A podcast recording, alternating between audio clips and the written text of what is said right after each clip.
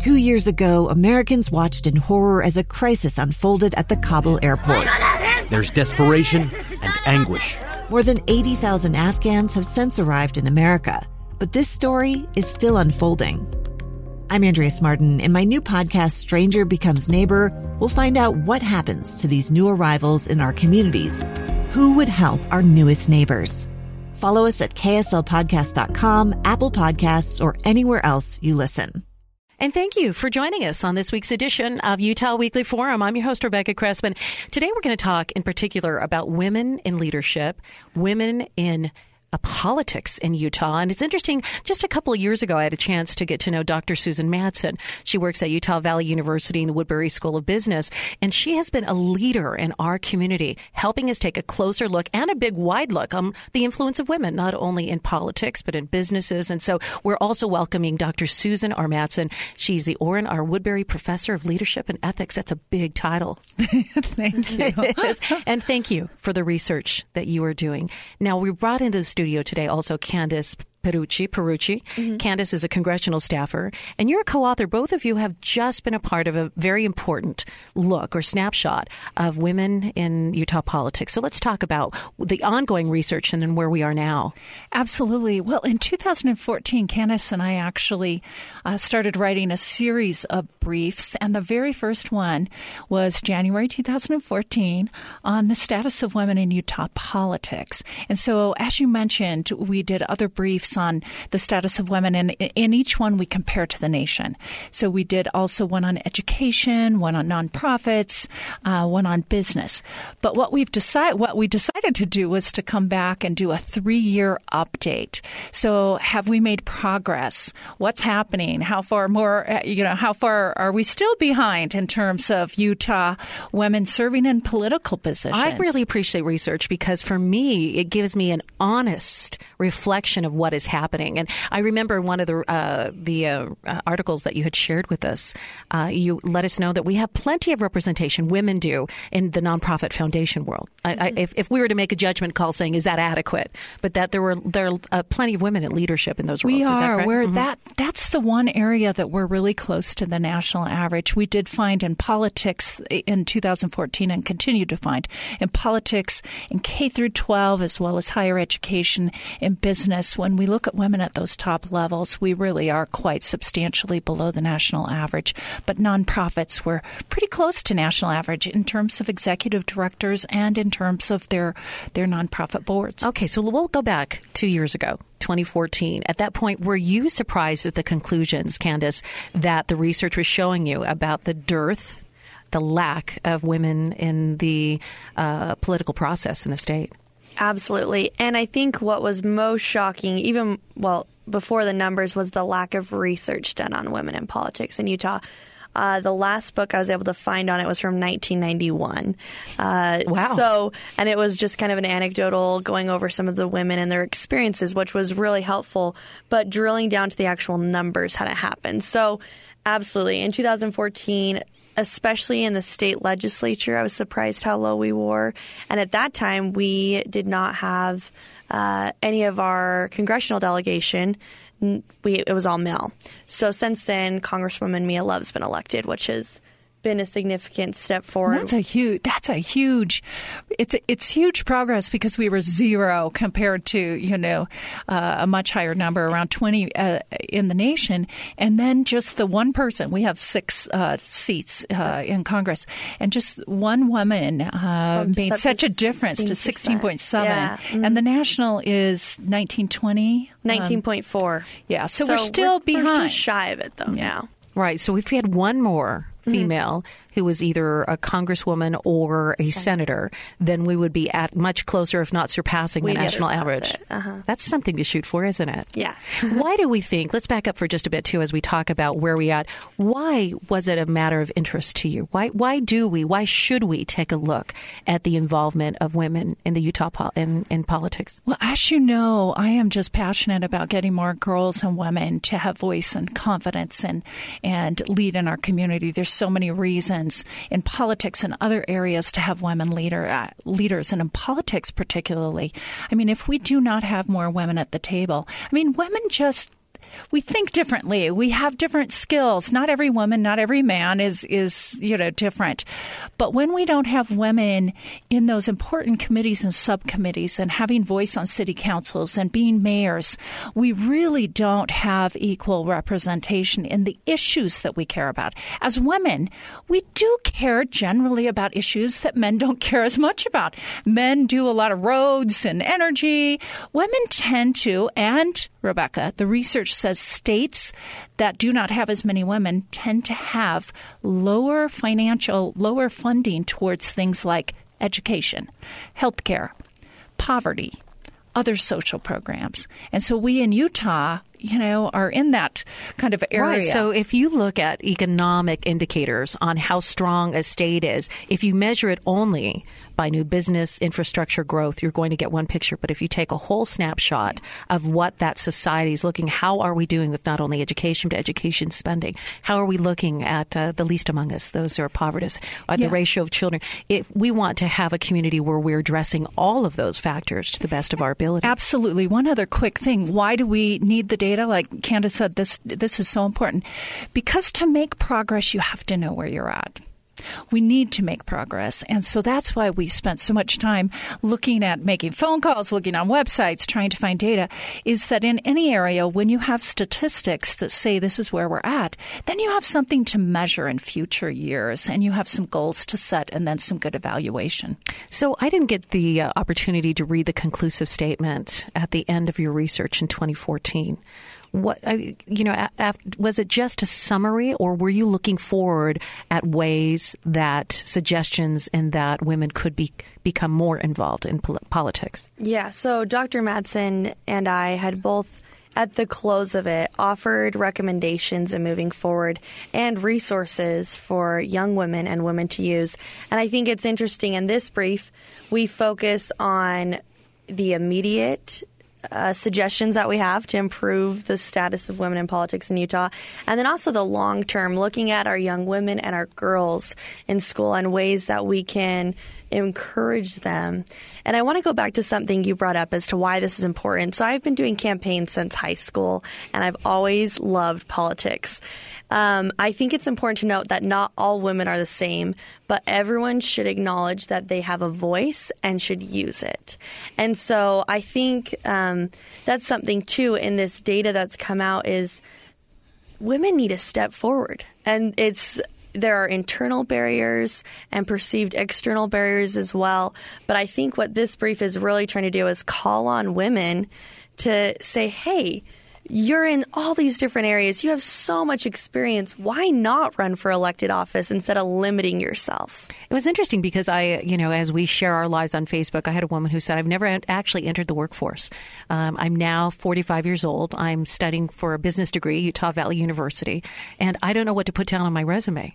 I, you know, I've only I've been at home, etc. And as we broke down the skills that she had, the passion she had. She had had a, she had a tremendous amount, not only in nonprofit organizations. She had a lot of managerial skills that she did not recognize. And one thing that you'll have to correct me on is I remember uh, in your earlier summaries that women expected to be tapped. Is that correct? That well, in other words, to step forward and, and be involved politically, they were almost waiting for someone to say, Candace, you would be a fantastic congresswoman. Have you ever thought about running? I'm glad you remember that. Before a little bit you know prior to that what what the research continues to say is women don't even think about it so so one of the issues is that the research says that that men if they're 50 to 60%, if they know they have the qualifications to put in for a promotion or to run for public office or to do something, they'll actually put their uh, name in that. They'll they'll put in their resume to do it. They'll they think that's I'm close enough. The research says, and this is not just Utah, this is beyond Utah uh, internationally, that women, most women feel they need to be about 90 to 100 percent qualified before they'll even step forward. And what that means is there's just not women in the pools to hire or or even running for office. And so you're right. Um, the tap is powerful. The research actually says about 30 to 40 percent uh, women need more than men 30 to 40 percent more to be tapped, and that just means, um, you know, maybe can't. And Candace has already thought about it a lot, mm-hmm. but many women haven't. And I just say to Candace, "Hey, you know the issues. You're prepared. You should actually step forward and run for office." What we find is most women haven't even thought about it. And when we tap them, one person is good, but two is even better, then they'll start thinking about it. And then the likelihood they will step up is much more powerful. So I'm hearing a couple of things. One is that women need to be encouraging other women to become involved in politics. Men and, and, and men. Men and women. Thank you. And number two, we as women need to start seeing ourselves in a different light. We are much more capable, much more valued than we give ourselves credit for. Absolutely. You said men and women, Candace. I'm sorry, and uh, clarify that for me. Oh, I clarified that because I think this will always just be a women's issue if we keep it in the women's corner. We make up more than 50% of the population. It's and we're considered a minority. Uh, I think it's important for both men and women to care t- uh, and em- encourage young women. Yeah. Um, girls to be involved. Yeah, men can be powerful. And I know many men in the state of Utah that just get it. They get why both men and women should be uh, together, working together. And they're very powerful influences uh, for the good of society through encouraging women to run for office. Okay, so here we are two years later as we're talking three. about three years. Yeah. I have to do the math. That's right, 2017 from 2014. Thank you. So at that point, uh, we made the, the, the jump in percentage because of the the uh, election of Congresswoman Mia Love. So more representation on the on those seats, right? How about the state legislature? Well, that is exciting. I was excited about this because the state legislature, the number of women serving the state legislature has actually been declining since 2009 in Utah. And this is the first year we've reversed that trend. So we were consistently decreasing. And then in 2017, we now have pulled it forward to let me pull up 19.2 is what and we, we were have. 15% about 15%, last year.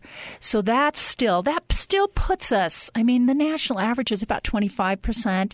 So we're at 19 which means we're still well below the national average, but we are increasing and we jumped by a, a, couple of seats. So even one woman running and, and getting in office really makes a difference. I was also in statewide. Uh, we we always analyze the um, state executive offices, and we continue to be at zero. And the national average is about thir- about twenty three percent. But the state executive offices are offices like the governor and the lieutenant governor and the attorney general, and we analyze six of those. And actually, throughout throughout time, it really has only been Olene Walker in the lieutenant governor and governor, and then Jan Graham in attorney, attorney general. general. Was, was, that was in the nineties? Yeah, and Olene Walker actually wasn't elected yeah. Uh, to be governor. She was elected to be lieutenant governor. So we've never elected a female governor. And what's surprising to me is that not even the main two major parties nor a third party even nominated a female. So there were zero female candidates, period, for statewide. So we need to we need to shake things up in terms of that. One exciting thing that we did in this brief when when Candace and I dug into the research and collected data was that we um, we didn't the first time do any county level positions and Candace uh, worked very hard on county level. Oh, yeah. So in this report we have we have county commissioners and councils and other positions. We did mayors last time. We did mayors again this time, but we didn't have city councils last time, and that took some good time to figure that out. Wow, so we talk about crunching the numbers. Some yeah. data, yeah and then we also, because they're elected positions, did uh, school boards, the state as well as local. Okay, so should we start with school boards, or what would you like to start? Sure. Okay. Go ahead. You Let's take so school boards. Yeah, I think I did the data analysis yeah. because I mean, my Candace. assumption would be we'd have more female involvement in we school do. boards. We mm-hmm. do. And in fact, the interesting thing was our state school board, who are you know elected positions, we actually. Um, increased a lot, and and we have about seventy three percent, um, eleven seats of fifteen this year alone are women. So we're actually above the national average in terms of the state board. In terms of of school districts around the state and those boards of education, um, we have about uh, 20 or 47 percent. So we don't have good national data to compare that to. We think we're pretty close to national average in terms of our state. It's interesting um, because my neighbor across the street, she was tapped. Someone said to her, "You like politics? You should get involved and become a, a delegate." So she became mm-hmm. a delegate of her party. After that experience, she then felt empowered enough to run for school board. Now she didn't win the school board election to her to our chagrin and, and to many, but she had that confidence to move in to the arena and and and much more depth and understanding. So and Candace, really, why don't you talk about that? That and that is actually one of the big suggestions we yeah. make here in Utah is that attend your caucus, run as a delegate. Don't just go, run as a delegate actually, and get involved in the process because not only are you then privy to conversations with elected officials and networking opportunities, you are throwing yourself into the political process, and it's a very you were elected. You know, a small group of people elected you in your precinct, and it's putting your foot forward. And I think that's one of the common threads and people I've talked to is they say I ran as a delegate. And that was my first step into becoming involved yeah. in politics. For those who've just joined us, you're hearing a couple of uh, voices with important information. Dr. Susan R. Madsen is with Utah Valley University, the Woodbury School of Business. Her official title is the Orrin W. Orrin R. Woodbury Professor of Leadership and Ethics. I've been very familiar with her as not only has she been doing a lot of research on women in leadership within the state of Utah, but also working to network women together to try to galvanize us and encourage ourselves um, in many areas. We'll talk a bit about that. Also joining us in studio is the co-author of this research, research uh, Candace Pierucci. Candace, thank you so much for joining us. The original co-author of the research out in 2014, also the author of the recent research. It's called The Status of Women in Utah Politics, a 2017 update. This is available on online. Is that True. Yes. Okay, absolutely. great. All of our briefs and all of our research snapshots are available on our website. Okay, so we're learning that if you are compelled or we are trying to compel you to get involved in political one of the early steps you can take is to become a delegate in your local caucus and that that could lead and more likely lead you to be more comfortable to be involved in politics in other seats so school boards go ahead go with school. Okay, so okay, so, so I think we mm-hmm. finished talking about right. that actually. So do you want to move to counties? You bet. One comment I just wanted to make is for some women, running as a delegate might seem overwhelming or not exactly their cup of tea. Um, I also think women are very issue oriented and they really are cause driven. And so if you can join a cause, be it a pro life group, uh, education group, tax reform, which, whatever you're passionate about, that's another way for you to become an advocate. And I think that's another baby step towards the right direction. And I know, uh, like Deidre Henderson, one of her, the way that she jumped in was she just helped someone with their campaign. She helped Congressman Chaffetz with his campaign, and she really got rolling. And ran she, out of her laundry room, and oh my gosh, she's fantastic. We love Deidre. So I wanted to jump to counties because that was something we had not dove into yet, and uh, we have in Utah. You can in counties you can have either a county commission mm-hmm. or you can have a county council. And predominantly we have county commission. So there are 69 county commissioner seats in Utah. Of those 69 elected seats, 66 are men and three are women. So, so you want to give me that many. number again? So 66 out of 69 wow, are men. men three of the 69 are women and they're in rural areas. My goodness. Um, and they're from Beaver, San Juan, and Sanpete. So great job. They're making a lot Utah. of local decisions, aren't yes, they? Yes, they are. They really are. And I think counties are often overlooked, but they actually are huge in, in playing an important role in the lives of individuals. And what was really interesting, so also county councils, so there are uh, six, six, county count, yeah. county staff councils, and there are 42 seats. 35 of those seats are held by men, seven by women. So it's a slightly higher percentage. Uh, but what was really fascinating to me was that to be a clerk or auditor, sometimes they're combined, it uh, and that's an elected position, it was significantly higher with women. Over 50% of Utah's clerks and auditors for counties are women. And so it's curious to me um, that there women are more likely to step forward and run as clerk or auditor, but then there's such a discrepancy between a county commissioner and that. So, and a lot of factors could go into that. Mm-hmm. My first thought was it seems less scary to have a defined role. Right. The clerk is in charge of these specific things where a lot of us are a little nervous about stepping into the fray of politics. We call it the VP syndrome, where it's like, I'm okay being second, but I don't want to be number and that's one. very strong in the research. Um, even even for even continues today in in with students at universities. They're much more comfortable when they're a, a female student to not be in the student body president role. So we still do that. Women uh, tend more. I mean, men take more risks than women. That testosterone and And yet, life, no matter where we're at, is full of all kinds of obstacles. So we're undervaluing undervaluing our ability to navigate obstacles. We're going to find them in the political. We're going to find find them in the workplace. We're going to find them at home. We're going to find them in education. We're going to find them. It, that's that's the nature of being in life. Is that yeah, so? and absolutely. And something you said just really um, came back to me right now because there's so many women that think they're not prepared to do things, yet they do complex with their kids. I have a neighbor that had has two autistic twins, and she learned how to negotiate, and she was a fireball when it came to them. And there's other women that do those things, yet they can't transfer those skills in their minds to maybe politics or leading in the community when in reality it's the same set of skills. You just need to, to step up and we need to tap. Wow.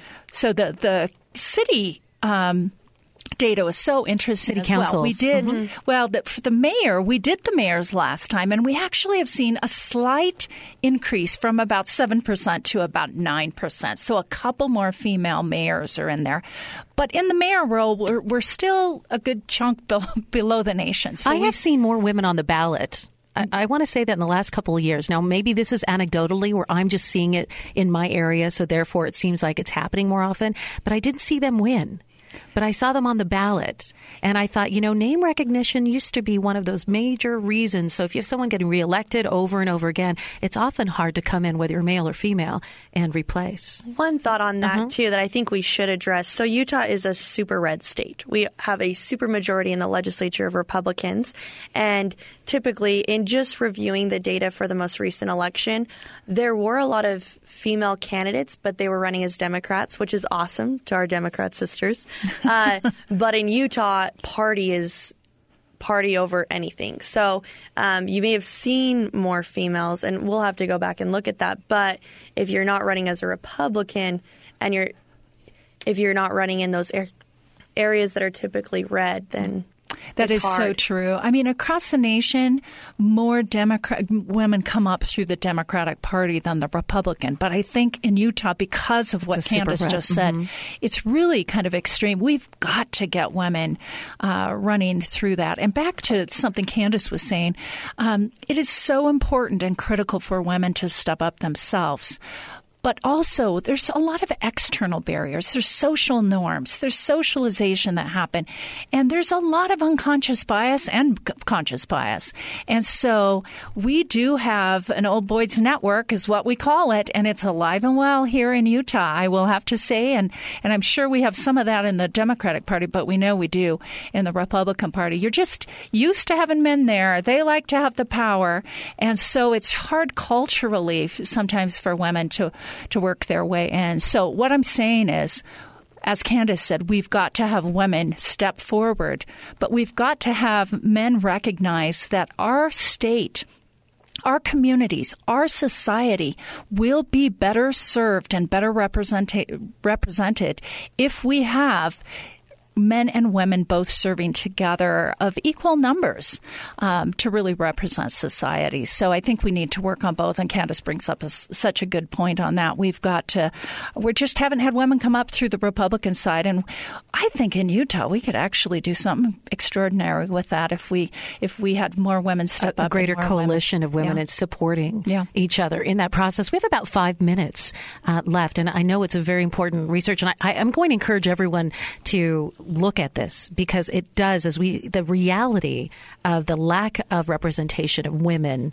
in your city councils, your counties, your state, your executive positions. It should be a wake up call to all of us. And now you said both men and women, a wake up call that we all want to step forward in, which means fathers are raising daughters who are going to be prepared, which means women are raising daughters and saying, you can't, you, you don't just worry about becoming a doctor or preparing yourself for this. How about this? Yeah. Start looking at yourselves in, in, in much wider ways. What's some of the other research that stood out to you or solutions for the future that we should share? One one quick thing though uh, that we didn't say that I would like to. In the city councils, we didn't have good national data, but but we're around twenty four percent, and that actually, uh, my gut says that's a, a bit of an increase from the past. Even though we don't know, we don't have that data because we didn't measure it. Prior, yeah, we sure. didn't measure it, uh, so we know we're behind the nation. But we, I have a gut feeling that we're making some improvement. So in terms of some, um, as Candace uh, said earlier, there's short term and there's longer term. How about if I talk a little bit about longer term and you hit some short term, Candace? Sounds great. So in terms, I, I study this a lot. I'm a scholar of women in leadership, but we have to. I mean, there's a lot of social norms there that women do certain things and men do certain things, and men can talk a certain way, and women need to, you know, if if men self promote which you need to do when you run for office. It, we say, oh, that's just what men do.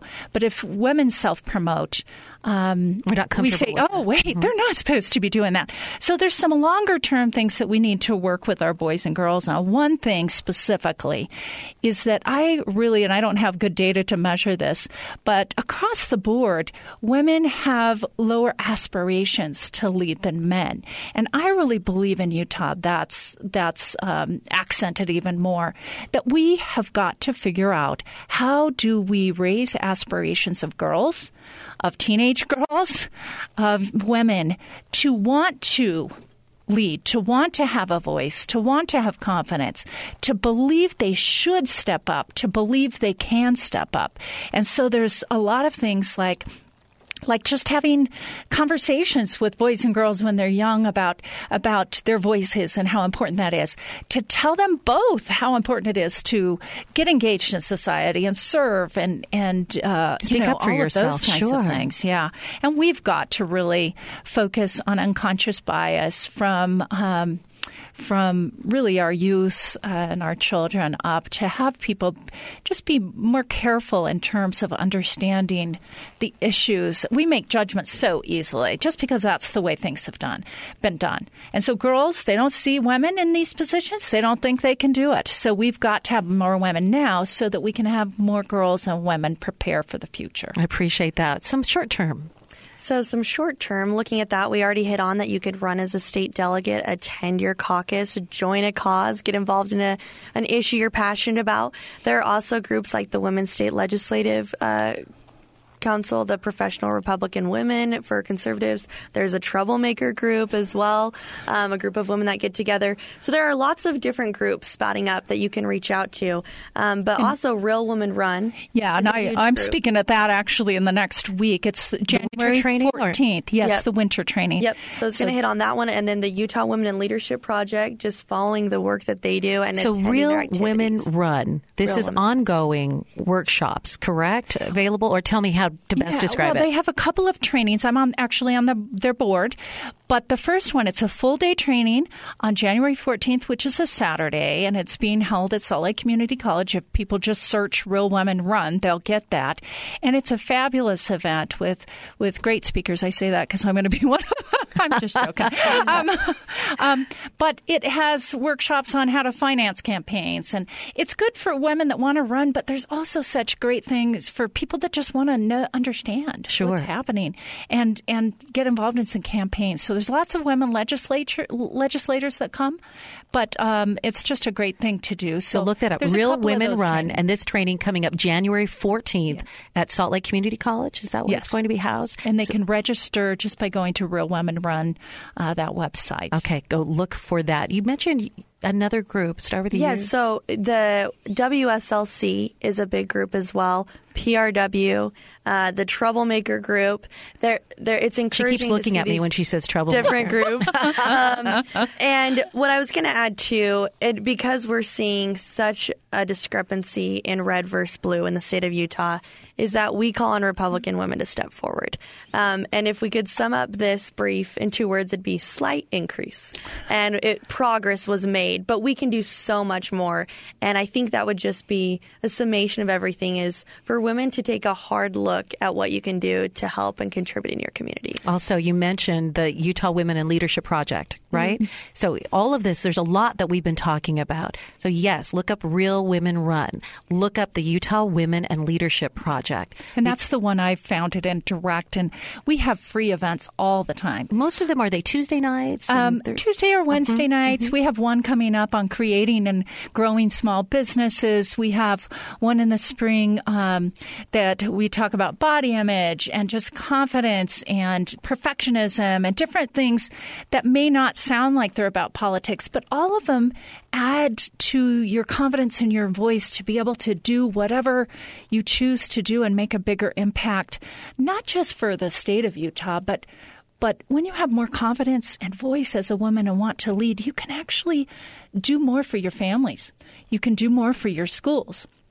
You can do more for your churches, you know, uh, all of these and do these more for yourself. And, and yeah, a greater sense of, of accomplishment and fulfillment Absolutely. in this life. Now, because we've mentioned so many wonderful organizations and put a big goal out there, okay, for us. If it if you need more help being guided, email me directly and I will send you the links that both Candace Pierucci and Susan Madsen have mentioned today as we've been talking about the snapshot of where we are now with Utah uh, women in, um, in politics for 2017. So my email is Rebecca, R E B E C C A, at fm100.com. Happy to put you in touch with uh, Dr. Susan Madsen and Candace Pierucci and all the other organizations that are dedicated to getting more women involved and hearing more women's voices in the future of Utah. Thank you, both of you, for making the trap, the trap, the, the trip up here. It wasn't a trap just because it's the media. The trip up here, and thank you for your ongoing research. Wonderful to be here. Thanks.